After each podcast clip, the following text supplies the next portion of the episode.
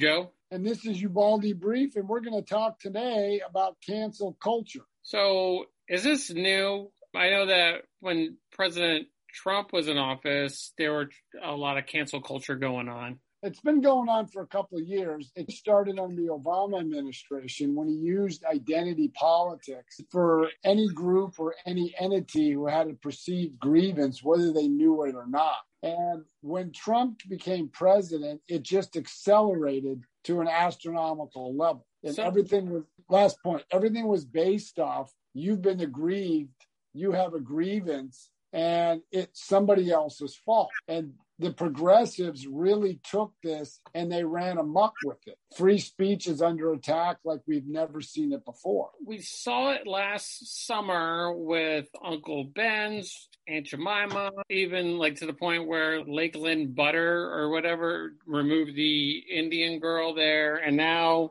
I think the whole potato head thing, like Mr. Yeah, Mr. Potato Head, I think it was by Hasbro. They're going to have, they call it potato now or something. I think it was more of a money move than an actual culture move. I think they can probably save a lot of money on packaging. They can put the Mrs. Potato Head, the Mr. Potato Head parts in just one package. They can even save some ink on the letter saying without putting a Mr. or Mrs. in front of it. And they can charge a couple extra bucks because they're getting both sets. So I think it was just maybe uh, like a money move, and then people looked at it and just took it in the wrong direction. Because there was in California, there was two Democratic lawmakers, I think in the state assembly. They both are from Los Angeles, and they put out a bill, whether the governor signs it or not, was you cannot separate toys by gender. You have mm-hmm. to have gender neutral toys. Now, to me, it's an asinine thing that out of all the problems California is facing,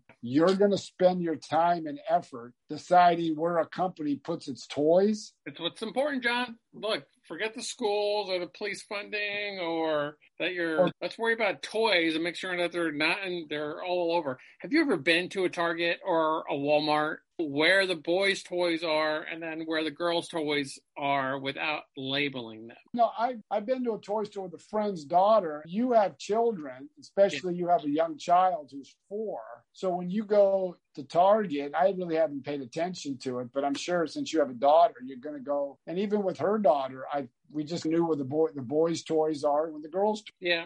And also uh, another thing is that they're going after Dr. Seuss. Yeah, and that's because I think the first was Dr. Seuss, the, the author is of Dr. Seuss's birthday. And they had a proclamation on reading. Mm-hmm. And for the first time, President Trump, President Obama used Dr. Seuss, but Joe Biden decided to pull it. And he hasn't, and his press spokesman, Jen Psaki, hasn't said why they pulled it. They just pulled it. There was a group, I think, out in California was opposed to it because of the diversity. And I think one of the statements that Jen Psaki said today is also a chance to celebrate diverse authors whose work and lived experience reflect the diversity of our country. That's certainly what they attempt to do or hope to do this year. And then the last part, then just as we celebrate the love of reading, uplift diverse and representative author is especially important that we ensure all children can see themselves represented and celebrated in the books that they read. Now, I, my point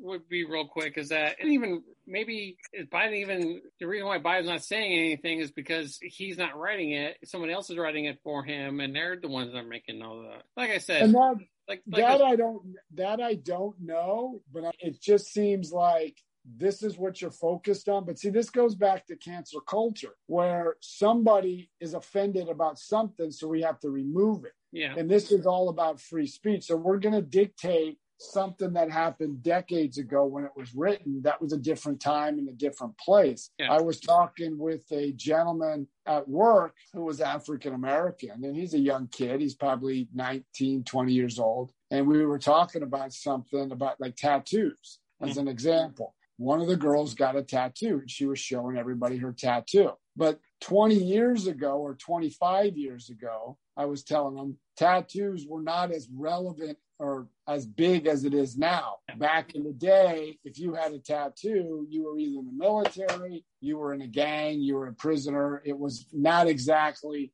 established, especially for women, mm-hmm. women having a tattoo 30, 35 years ago wasn't seen as a good thing. Yeah.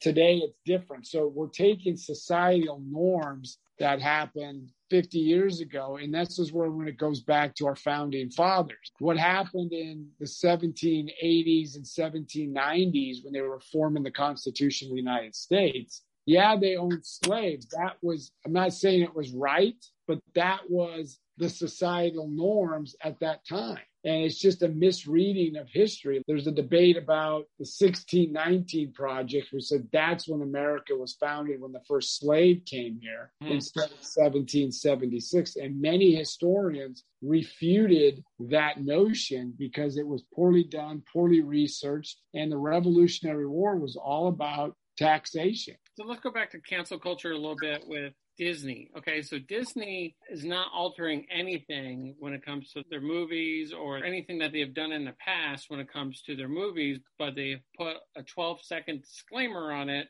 that you can't fast forward, that you can't go past. Isn't that, wouldn't that be a better way to uh, handle this, especially in the Dr. Seuss thing? Because if you start taking away certain things, you're actually erasing history. That's getting really close to book burning. I look at it this way: give the American people make let them make up their own mind if they want to see something. For a corporation or a, a movie theater to put a disclaimer, now they're even canceling parts of the Muppet Show because there was some of the characters or something. It's just where do you stop? Where do you draw the line? Something that person does may be offensive to me, but it's just what is the dividing line? What is the, the end mark?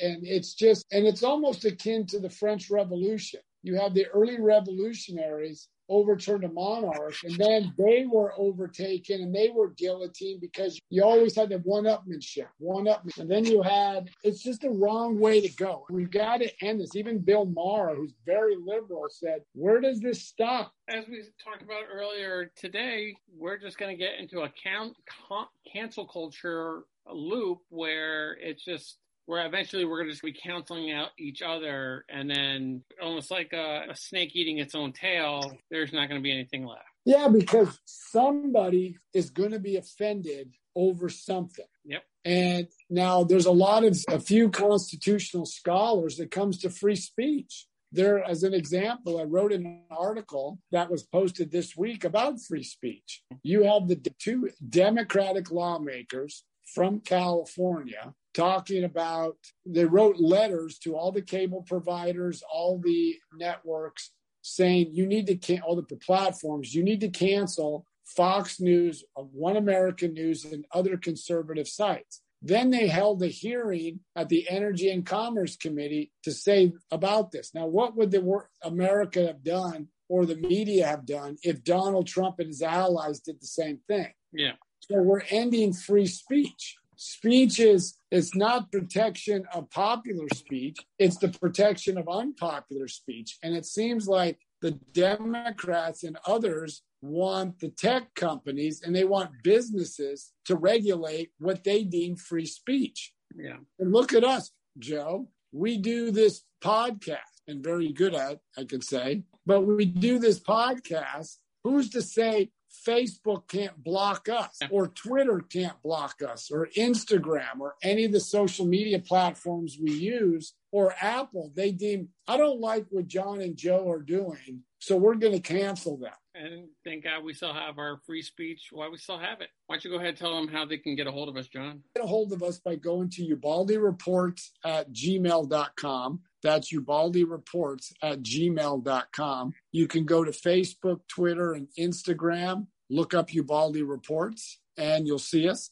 or you can go to on Facebook. There's Facebook groups and check out Ubaldi Reports. All right. So everybody have a good day, and we'll talk to you later. And keep listening to Ubaldi Brief.